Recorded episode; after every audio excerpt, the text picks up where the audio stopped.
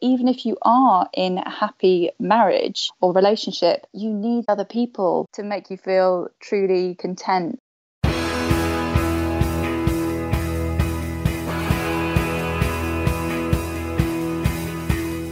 Welcome to The One You Feed. Throughout time, great thinkers have recognized the importance of the thoughts we have. Quotes like garbage in, garbage out, or you are what you think ring true and yet, for many of us, our thoughts don't strengthen or empower us. We tend toward negativity, self pity, jealousy, or fear. We see what we don't have instead of what we do. We think things that hold us back and dampen our spirit. But it's not just about thinking, our actions matter. It takes conscious, consistent, and creative effort to make a life worth living. This podcast is about how other people keep themselves moving in the right direction how they feed their good wolf.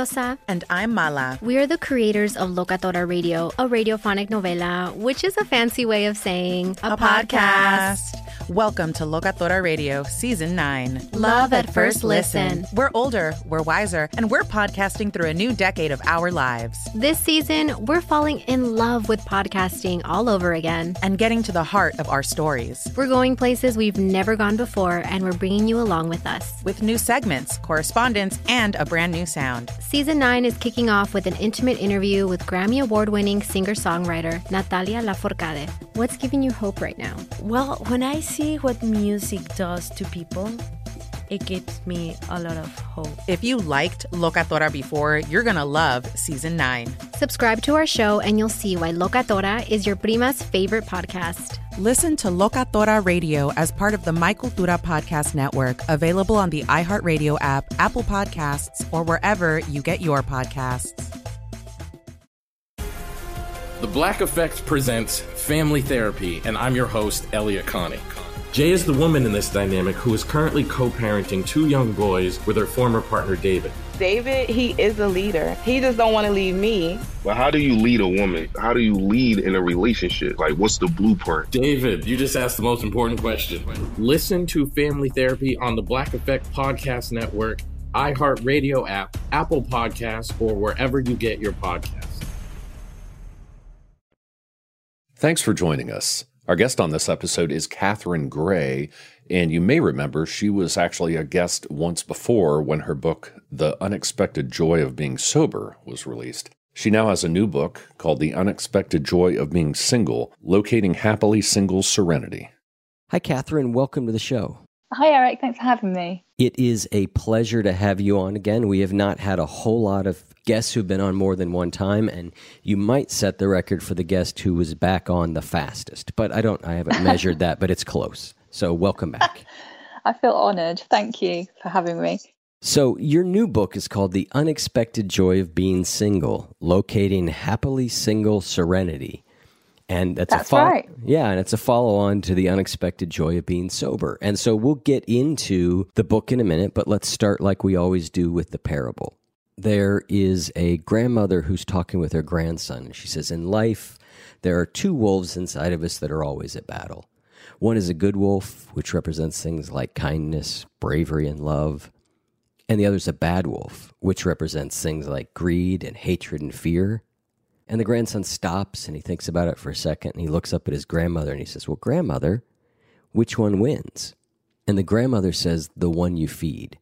So I'd like to start off by asking you to answer for the second time what that parable means to you in your life and in the work that you do. Yeah, absolutely. So, um, in the context of being single, so this will be slightly different to my answer last time, I would say that the bad wolf for me represents that um, victim mentality that I am very prone to myself around being single. You know, nobody loves me, I'm going to die alone, that sort of thing. Um, and a lot of that comes from societal messaging. So it's about learning to block those negative messages. And the good wolf for me is things like I am enough, I am complete, and also that this is the right choice for me right now, rather than feeling like singledom has been thrust upon me. Um, so for me, that those are the two wolves. That's a great answer and a great way to put it kind of in context of what we're going to be talking about. So I'm just going to read something that you say early in the book and then we'll kind of go from there. And you say, If being single is so terrible, why are more than half of us choosing it over coupling? Simple, because it's not terrible. Being single for an extended period of time or for life can be incredibly empowering, fun, and emancipating. Being single is a heck of a lot better than panic settling, that's for sure. that panic settling that cracks me up. Yeah, I mean, I, I, think that's it. Absolutely, in the UK, and I'm, I'm, sure, well, the Western world in general, single is seen as quite a sad existence. Um, it's a it's a waiting existence. It's you'll meet someone soon, your life will begin soon, sort of thing. And I don't think that's the case. I think it's all about perception. If you see it as equally as nourishing and um, revitalizing as sort of life, then you will enjoy it all the more.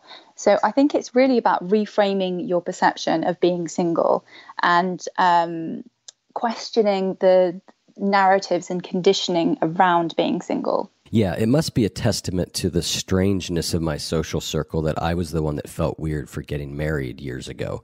But um, really interesting. Yeah, well, I just, I mean, I, yeah, I just most of my really good friends are not. They are single. They've been single, and they for a long time were not young. So yeah, that's just been my frame of reference from a lot of my friends. And I think some of the stuff that you go on to say I think is really useful because you're not sort of advocating for being single. No, no, it's no, it's not that at all. Yeah, you're just saying, and I love this. You say there are perks to both ways of life, single and attached. We both look over the fence at each other's grass and long to roll around in it. Yeah. Isn't it true though? Because I interviewed a psychotherapist for the book, and she said something really interesting. Um, she said, Often I'll have somebody come into a session, and it'll be somebody who's single later in life and they're saying, if only I could meet the one, then I'd be happy. And then afterwards, she'll see someone who's married and they're saying, if only I was single, I would be happy. Right. And w- there's just this um, feeling of the grass is greener syndrome. And we're not appreciating the things that are good about either way of life. Um, so I think it's really important to absolutely enjoy where you are at that time. I agree. I mean, I have been happily single, happily coupled, unhappily single, unhappily coupled. I mean, I've had yeah. all those variations and and it is there's just pros and cons to both. And yeah. it's just another variation of thinking, okay, I have to be you know, I have to be in a couple or I have to be married or whatever to be happy. It's just another variation on the, you know, if then happiness loop, right? If I get this, then yeah. I'll be happy. If I get this, then I'll be happy. Yeah, and it always moves. It's always a moving target. I find that if if then, um, so it just doesn't work. It's it's all about choosing to be present and make the most of where you're at. Exactly, and I think it's just another variation I've been learning about the hedonic adaptation model. Mm, which it, I mean, it's we've all heard of the hedonic treadmill, right? You just keep chasing after things. Oh, well, yes. you know the. oh, I thought it was called hedonistic. Oh, I've, I think I've said it wrong in the book. No, it might oh, not. No. no. no, it might not be. I'm just. This is what this oh, one has been called. She just calls it the. Uh, the hedonic adaptation model. But oh, um, oh, okay. so it's a little bit different than than that. But but the essence of it is exactly what we're talking about, which is that you essentially get used to whatever you have. Yeah. Right. And then, and then you shoot for the next thing. That's right. Yeah. That's right. And it's that it's that very thought process, which is almost impossible to completely overcome because I think it's kind of built into us to some degree. But there's a lot of mm-hmm. things we can do to counter it. And I think to your point, that's what this is in the single versus being coupled model is that you just think that the other thing would make you happy when the reality is I believe we can all be happy within within parameters with whatever circumstances we're in. Yeah definitely. It's like for instance at the minute i um, live alone. I'm in a one bedroom apartment in beautiful brighton by the sea. And i, c- I could look at this uh, two ways. I could be like oh i'm so lonely. Um, I come home and there's nobody to greet me, or I'm so independent and I come home and I can eat whatever I want and watch whatever I want and go to bed whenever I want and the bathroom's always free if I want a bath, um, which I choose the latter. So it's it's all about how you see it, I think, and counting up your gratitudes. Um, as you said earlier, I've been in relationships where I've been really happy and I've also been in relationships where I've been deeply unhappy, and I've um, cohabited with a couple of boyfriends, one of which was a very toxic relationship. And I was very, very lonely in that relationship, even though we slept six centimeters away from each other. Um, so, and it, I don't think there is a lonelier place to be than constantly with somebody, but you feel unheard and uncherished and unappreciated. So, um, single is definitely better than a bad relationship for sure. I 100% concur. As somebody who spent a lot of time in a in a bad relationship and you know I'm not blaming anyone at all it was just a bad relationship. And yeah. it is miserable to be in a relationship and be that lonely and feeling stuck and and all of that. So I agree. Yeah and feeling paralyzed, uh, feeling scared to end the relationship. There was an extraordinary survey that I came across when I was researching the book, which asked 20,000 people what would make them the most happy. And 5,000 of them, so a quarter of them, said finding someone other than their current partner. I mean, what? So those five those five thousand people should be single if they're that miserable in whatever relationship they're in but they're not because I'm guessing they're scared of the alternative. They're scared of being single. They're scared of being alone. Um, and that just makes me really sad. So, in a way, I wrote the book for coupled people too, because if we're so scared of being single, then we don't have that uh, freedom shoot. We don't have the alternative, which means that we get stuck in toxic relationships. So I, that's why I wanted to break down the stigma around being single and and show people that um, actually we're just as happy. so, um, yeah, that was important to me. Yeah, yeah, I totally agree. I mean, I think people end up being stuck in relationships for for a variety of factors. Being afraid of being alone is is one of them, and then there are others if you've got kids and you've got you know different things. But I agree with you hundred percent. Like staying in a relationship because you're afraid you'll be alone is a terrible, terrible idea. Yeah, yeah. I but understand understandable. it. Exactly. Yep, yeah. Yep. I've done it for years. So I'm just going to read another quote from you because your writing just always, I think, is so good and cracks me up. And you're talking about, you're tying sort of your sobriety to this book. And you say, if you had mapped my personality islands in my 20s, there would have been a booze island, a Mordor style isle filled with lost handbags, nightclubs like Be at One, slavering demons, and bottomless abysses. But the island that would have been just as big and just as malevolent would have been Man Island. It was constantly illuminated, shaking and beset with thunderstorms, like a possessed amusement park. it's so that whole phrase is so good a possessed amusement park. That's a great phrase for uh, some of my internal conditions at points. Thank you. Well, it is a roller coaster being in a relationship, isn't it? Um, and I think the the two coexist so often, um, drinking and um, love addiction, because well, they just do, which is why some people call recovering from love addiction the second sobriety. Right. Um, yeah, so I think there's absolutely a trend for those two things to go hand in hand the dating app and the glass of wine. Yeah, I would agree, which makes me have to pull out one other phrase from later in the book when you talk about the dating app, because it's you quoted somebody who wrote this. This is from writer Mark Simpson, who calls singles who spend hours a day trawling dating apps the unpaid secretaries of desire, yeah. which is just so brilliant. Such a great, great phrase. but but back to what we were talking about, I agree. I think that love addiction very often can be the second sobriety. I know it was in a lot of ways for me. I went through that. You know, I had to go through some of that, and it sounds like you and I are sort of similar in our love addiction, and I feel I feel remarkably recovered, like I do from alcohol. Yeah, I, I know what you mean. You know, I feel like that's been a long time coming.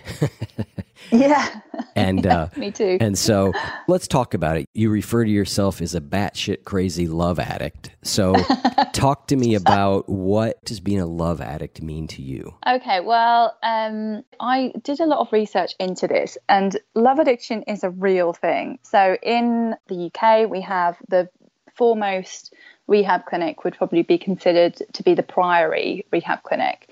And I'm doing this by memory, but they defined love addiction as clinging to um, idealized versions of relationships, staying in toxic relationships, and just in general allowing your behavior to become warped because you're obsessed with preserving that relationship. The, the most important thing to you is making sure that relationship does not end, even if it's a toxic one. Um, so, in me, this manifested in all sorts of behavior that was actually detrimental to my relationships. I would do things like snoop on messages to make sure that they weren't about to leave me, um, or find out if there was any other people in the picture um, to try and preserve the relationship. But of course, snooping on people's messages is absolutely invasion of privacy. And so that created loads of problems. Um, I was very needy. I needed a lot of attention. That's another classic sign. Um, and also, because I was addicted to attention from um, the opposite sex, um, the gender that I, I'm attracted to, I also cheated. So I would um, go out, but this was related to my drinking as well. It was always pretty much when I was blackout drunk. So I'd go out and court attention from other men and um, kiss other men. So it was it was just something that I was fixated on, um, this romantic attention, and I would do anything to get it. Right. You say that when I wasn't with someone, I felt flat and dark, like a pitch black room that waits for someone to come along, flick on the light, and animate it once more. And that describes me so much as, you know, earlier for me was like, if I wasn't in a relationship, that was the primary thing I was after. That's what I thought made me whole. Yeah. And then I got into some of what we'll talk about here in a second, which is why we fancy that's a English term for us American listeners. We might say like in different people more. Mm-hmm. But for me, it was like I was I was looking for that that relationship or that thing to fill up some hole in me. So I would get it, and when it didn't fill up the hole, because it can't, Yeah. I would suddenly conclude that the partner was the problem. Yeah. And then it would be like, okay, now I need the next thing, which is the same thing as like thinking if I get this promotion at work, then I'll be happy. Once I get it, I don't find myself happy. I start thinking I need the next. It's the same mental process, which is I'm trying to fill some hole with something from the outside. And when I get it and it doesn't work, I assume the problem is what I got, not the entire underlying thought process and emotional structure. Yeah. Yeah. It's it's the hallmark of addiction, isn't it? It's you never have enough. Yeah. Enough is this ever moving um, neon sign that you're trying to get to, and you can never reach it. So, um, and you're right, it's because you feel this hole inside of you, and you try and fill it with glasses of wine or um, whatever your drug of choice is, or a person, and that just doesn't work. So, um, the only person who can make you feel whole is yourself. Right. And you actually talk about this a little bit later on. Um, I used to think like, you know, everything was like an inside job. It all came from inside of me. And one of the things the shows taught me over and over is that, you know, these external connections are important. But what you talk Mm. about later in the book is how some psychologists say, you know, you need bonding with three, four, five people, not one Yeah, in yeah. order so, to, to have a solid social connection, which is important to our well being. yeah, I think so. Um, that was from a, a famous Oxford anthropologist. I, I think he's called Robin Dunbar. Um, and he said that we need five people, five close people, in order to be happy, not just one. So um, there's also this famous quote from a psychotherapist called Esther Perel who says something like, "We go to one person and we expect them to give us everything." Give me security, give me novelty, give me, you know, all of these contradictory things. And once that would have taken a whole family or a whole village, we would have looked to the entire community. And now we're looking for this one person, this soulmate, to provide it all. And that just doesn't work. Nobody can do that. Um, so I think it's it's very important to remember, even if you are in a happy marriage or relationship, that you need the other people as well to um, to make you feel truly content. So not to put all your eggs in one basket, to coin a British phrase. Yeah, I, I think so too. I mean, certainly I am in a crazy happy relationship now and have been for for years at this point, which I honestly did not at a certain point in my life think was possible at all. I thought like I am broken, won't work. Yeah. I relate to that. For me, it was sort of startling to me what happened when the right person came along. But that was yeah. also after decades of personal growth and learning and all that. Um, but my point of all that was even being in that, my other friendships are still so important to me. Yeah. And one of the things that you mentioned somewhere in the book, I don't have it in my notes here, but this made it come up, which is one of the things that can be problematic about being coupled is that we we give up everything else. Yeah. So a, a, a marriage or a relationship pushes out mm-hmm. on average two close friends, which yeah. I can completely understand because when you become coupled, you become more insular. Another really interesting thing is that people that live alone have been shown to be more sociable and less lonely. And I think the reason for that is that you make more of an effort to get out there and socialize. Whereas when I've lived with boyfriends in the past, it's just so easy to come home and lie in front of the TV and not really talk. Right. Whereas now I make sure my social calendar is quite um, not too full because I'm an introvert, but full enough with in exciting things to do. Um, whereas before I would just come home and stick on Breaking Bad. So it's I think that's true. We we can um, become more insular in a couple and neglect our friendships, and also our time's taken up by the our partners, friends, and family as well. So um, who we aren't necessarily they're not our chosen ones.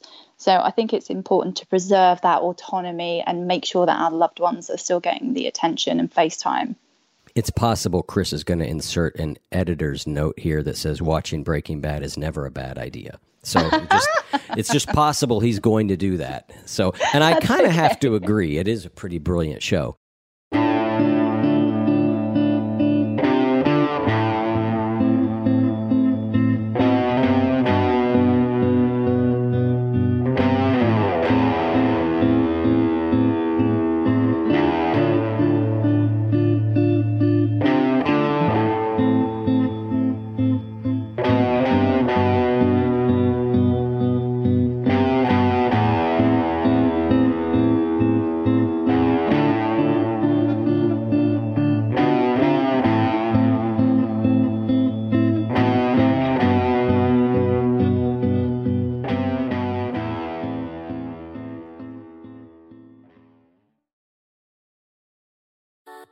Something that makes me crazy is when people say, Well, I had this career before, but it was a waste. And that's where the perspective shift comes that it's not a waste, that everything you've done has built you to where you are now.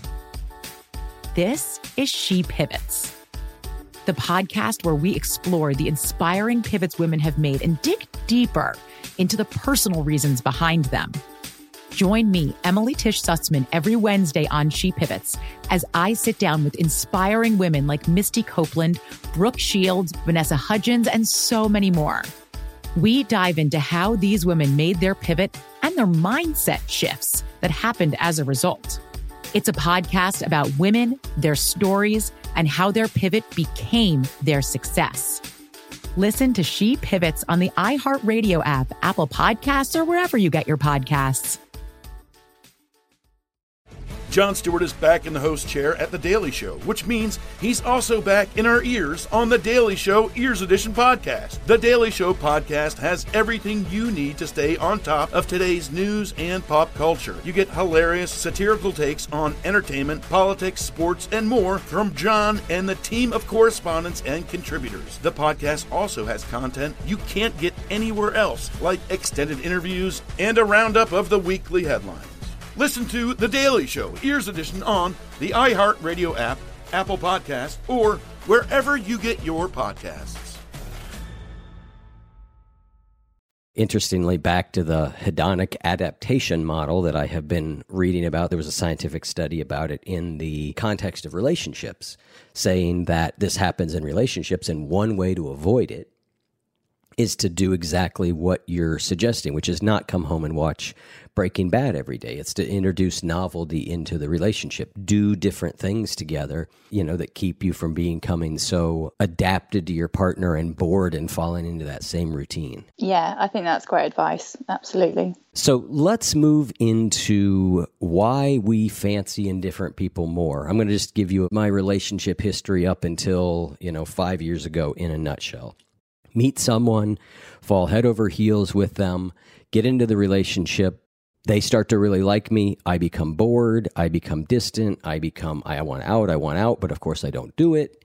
And then they finally are like, this is ridiculous. And they leave. And I have a complete and utter breakdown. Yeah. Because they're the most important thing in the entire world to me. and I must have them back. And so, and the few of my relationships that that never happened in, are the ones where I never fully felt like they really wanted me. Yeah, so you hadn't won them. Yeah, so they remained yeah. slightly distant. Well, this is this is just something that replays over and over in millions of different relationships. Um, and one of the reasons is it's um, something called reward uncertainty, whereby when we know that we're going to get a reward, um, we get we become less interested in the reward. So if you text somebody and you're not entirely sure they're going to text back, when they do text back, it gives us more of a hit of dopamine. So our brain lights up um, like a Christmas tree. Um, whereas when we know they're going to text back, you're slightly bored when you receive the reply, which is just our brain making us fancy the wrong people. right. so the people that are consistent and reliable and always reply are the people that we fancy the least.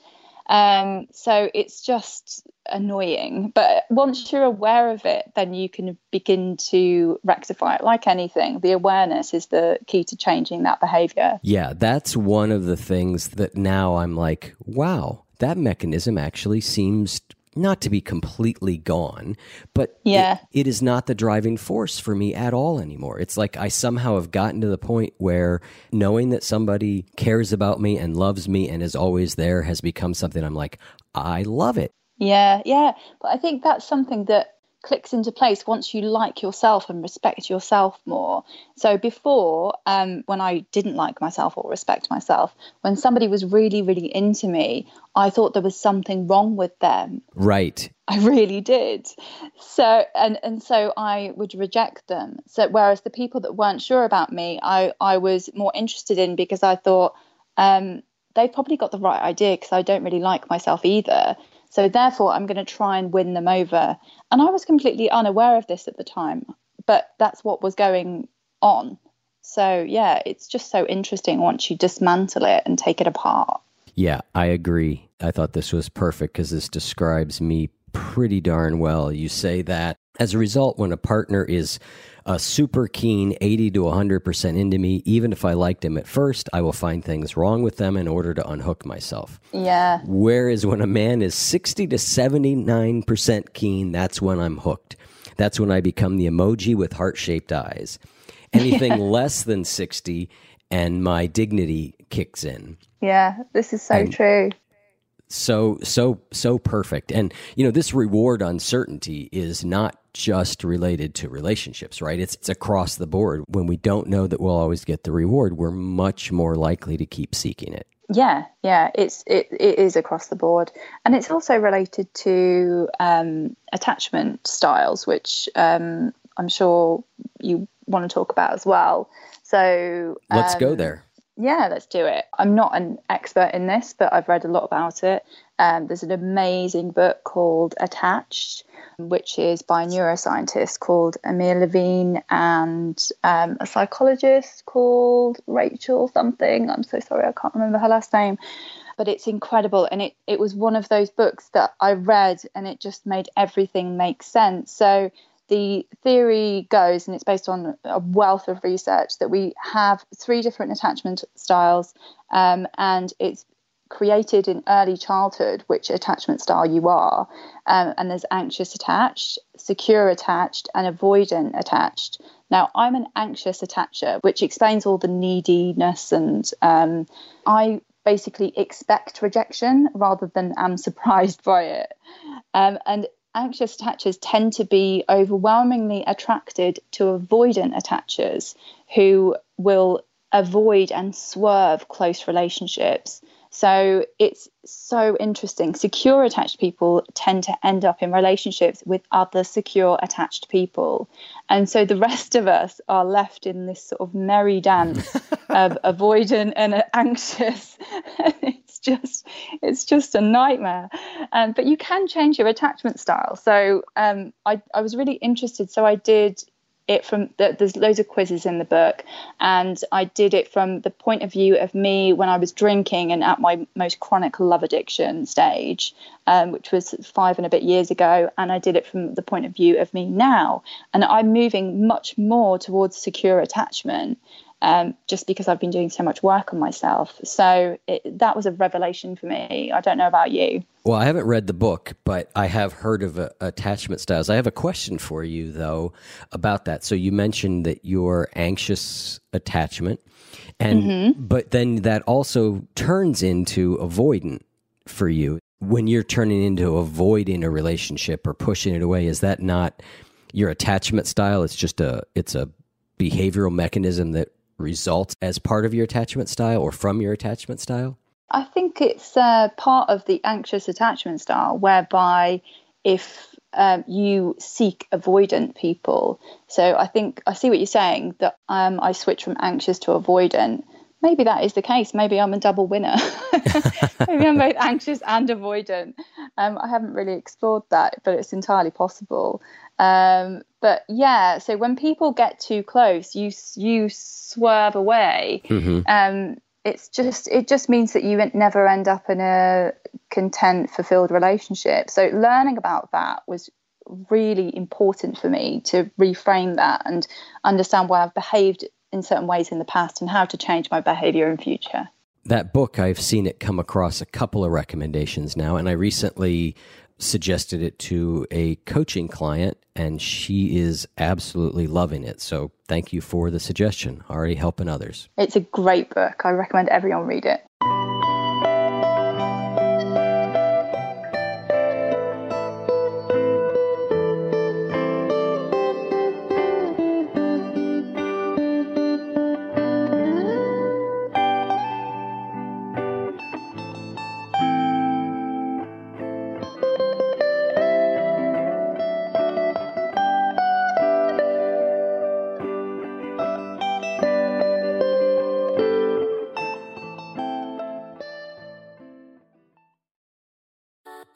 Something that makes me crazy is when people say, Well, I had this career before, but it was a waste. And that's where the perspective shift comes that it's not a waste, that everything you've done has built you to where you are now.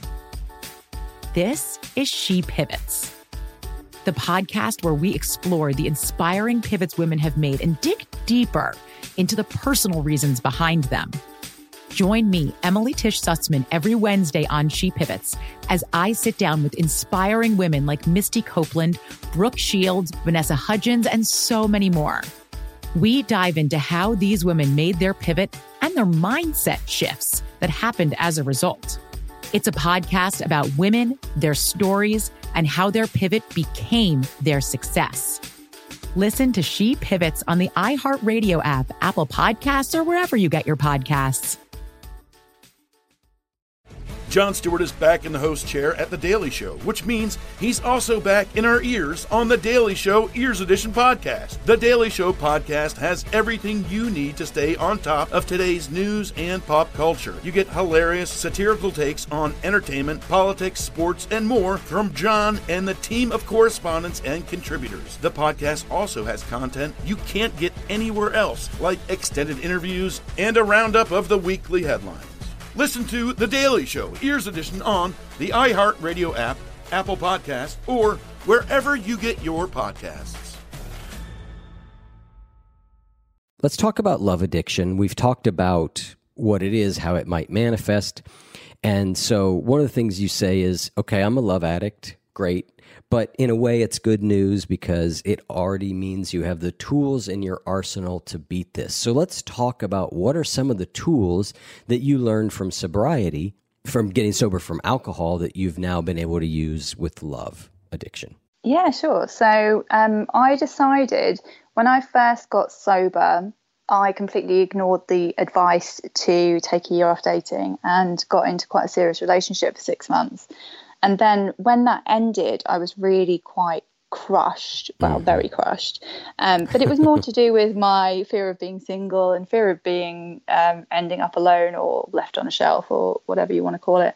Um, and so i decided to take an entire year off. So for me that abstinence was really important um, and it helped me completely reframe the way I see my life. And it also helped me see that I can get happiness from all sorts of different sources and love from all sorts of different sources. Romantic love is not the most powerful form of love. Familial love and platonic love are just as powerful. Mm-hmm. Um, so that was really important that year completely off dating. I didn't so much as hold a man's hand. Um, and that reset everything for me. And but then I reintroduced it, which I haven't done with alcohol because God no. Well, I can tell you. Yeah, I, I could tell you. So I did the same thing. I took, I think, nine months off dating at one point, um, which yeah. was great for me. I also, at one point in my life, reintroduced alcohol and it did not go well. So yeah. We're not built for moderation. I don't. I don't think even with all my development and growth that that's ever going to be a good idea. I hope no. I remember that. no, and I have no desire to either. It's just it repulses me now. Actually, right. alcohol. Um, but that I am over five it, years, so I think that comes later. The thing that um, you said a little while ago that struck me was about how, like, once you got sober, you know, the way you behave changed so much and it's just i always think it's remarkable how easy it how much easier it is to be faithful when you're sober. Oh my gosh it really is. I mean i was never faithful before and it was never premeditated. It was always when i was off my face, right. um, which is just is a British term meaning very drunk. Yes. Um, so it it was never something that I planned to do, and I was I, the guilt the guilt would eat away at me. Right. It crucified me, and I didn't understand why I couldn't get it, why I couldn't stay faithful, why I couldn't uh, stop myself from kissing other blokes. um, and and then it just it was so simple just take away the alcohol. And uh, uh, you know it would never even occur to me to be unfaithful now. It just it will never happen. I can 100% say i will never be unfaithful now that i don't drink. Um, and i think so many people go through that torment. It's it's just such a shame that they don't realize it's a it's a side effect of the alcohol not their character. Right Yes, yes. Alcohol will cause infidelity. well, yeah, and will cause any number of terrible decisions. yeah, yeah. Taking clothes off yeah. in public. Yeah, yeah. The list goes yeah. on and on. I, we don't need to recount them all. But okay, let's not go there. All right, so let's talk about the tools. Yeah, sure. So, um, yeah, I think it was very much a case of, for me, I really really looked at the social conditioning around alcohol, and I did the same around being single because we are told in a million different ways that being single is sad. In fact, I saw an advert the other day on the tube and it stopped me in my tracks. I literally stopped and stood there and people there was like a sea of people moving around me because I couldn't believe it. It, it was um, a, an advert for a dating app and I won't mention which one but it said single is your time to shine and it showed these happy people.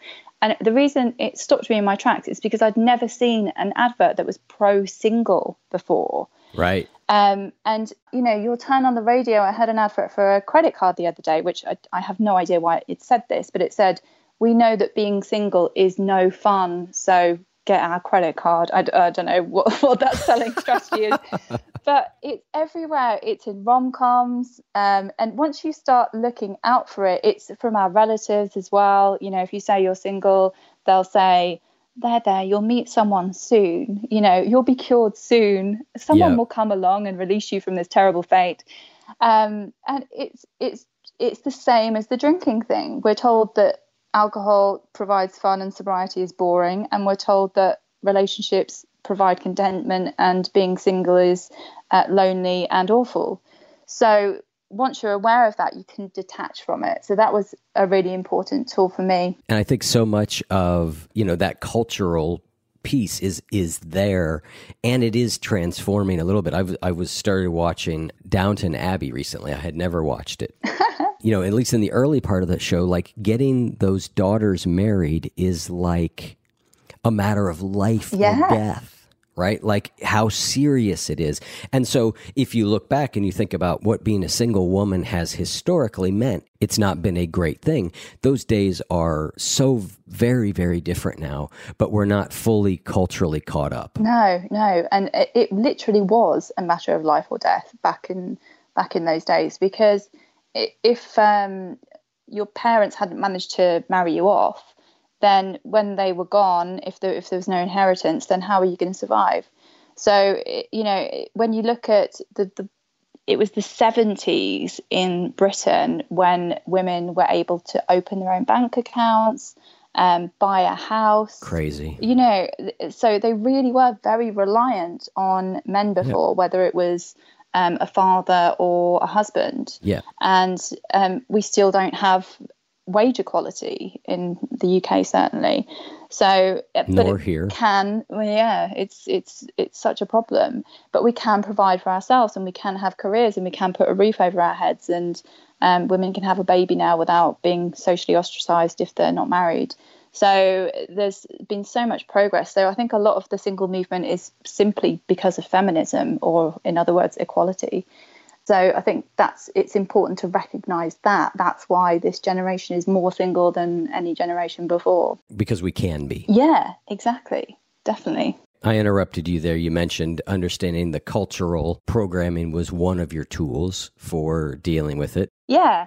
Um, and also just knowing that a thought can't. So I was pretty addicted to dating apps when I um, quit drinking and then ended this relationship with this six month guy.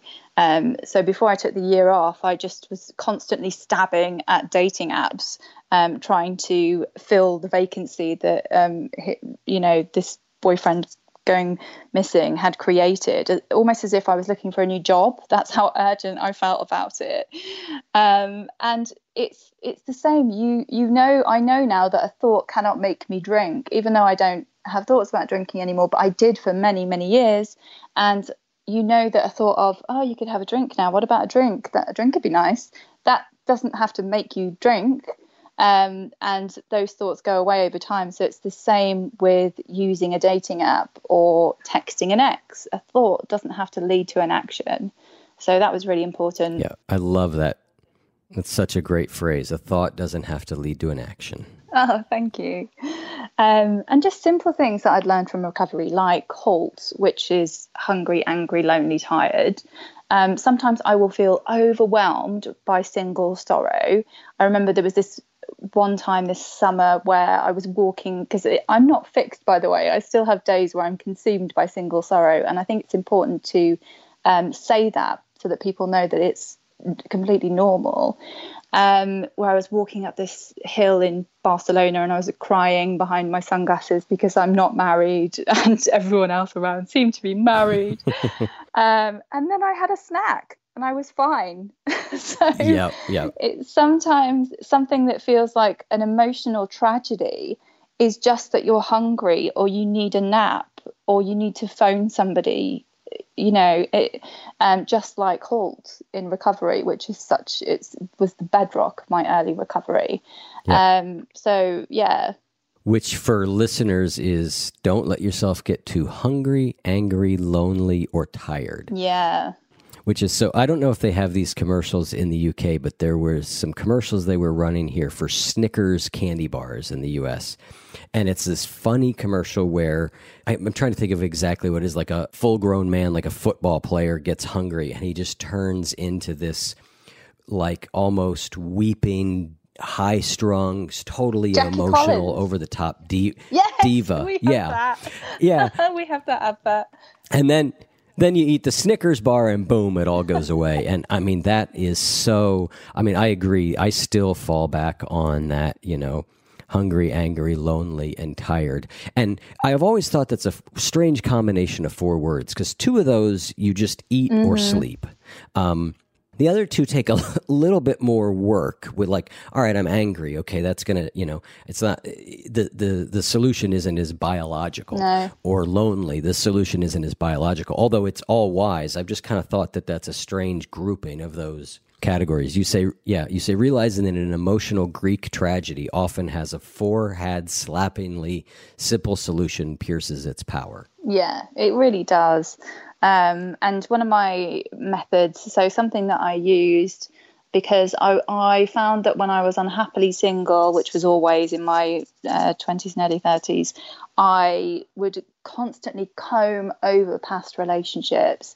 Um, this is another really key thing. Um, I think even if you are on good terms with an ex, if you keep looking at their profile on Facebook or Instagram or whatever, you need to block them because you can't move past that Yes. until you stop looking at that. And it's a very modern uh, problem. I mean, we did not have this in the 90s. You did not, you were not able to see your ex with his new girlfriend on holiday and uh, or a video of them playing with their toddler you know Yeah. uh, these things are threatening our mental health. So even though it feels like you're sort of losing control of them, if you block them and delete them, um, and you know it's like keeping a piece of them, um, still being friends with them on Facebook. You, it's absolutely a gift to your mental health to delete them, and you're allowing yourself to move on, um, and that is a healthy thing. So that was something that I really realized. Yeah, I agree. I mean, luckily, I think I have not spent a ton of time in the truly single world in the Facebook age. Yeah. Only a little bit, but I recognize how bad that could really be. Well, we are somehow here at the end of our time. What? No. Oh my god. I know. That's gone so Well, fast. the, here's here's the good and bad news. The the the bad news is we're at the end of our time here. The good news is that you and I are going to continue talking in our post show conversation. Yes. Which listeners you can get access to by going to oneyoufeed.net slash support. And I think some of what you and I are going to talk about is exercise, gratitude, turning your brain from a worry sinking instrument into a bounty hunting machine. We'll explain what that means. And maybe talk about how learning and growth is not linear. So again, listeners, you can find us in the post show conversation, oneyoufeed.net slash support. And Catherine, thank you so much for coming on. It was a pleasure as always. Thank you for having me, and thanks to everyone listening. Okay, bye. Bye.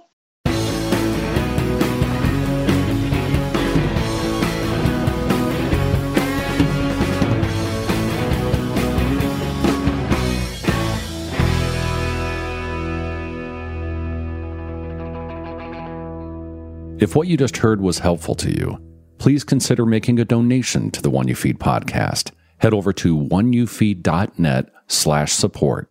The One You Feed podcast would like to sincerely thank our sponsors for supporting the show. I'm Diosa. And I'm Mala. We are the creators of Locatora Radio, a radiophonic novela, which is a fancy way of saying A podcast. Welcome to Locatora Radio, Season 9. Love at first listen. We're older, we're wiser, and we're podcasting through a new decade of our lives. This season, we're falling in love with podcasting all over again. And getting to the heart of our stories. We're going places we've never gone before, and we're bringing you along with us. With new segments, correspondence, and a brand new sound. Season 9 is kicking off with an intimate interview with Grammy Award winning singer songwriter Natalia Lafourcade. What's giving you hope right now? Well, when I see what music does to people, it gives me a lot of hope. If you liked Locatora before, you're gonna love Season 9. Subscribe to our show, and you'll see why Locatora is your prima's favorite podcast. Listen to Locatora Radio as part of the My Cultura Podcast Network, available on the iHeartRadio app, Apple Podcasts, or wherever you get your podcasts.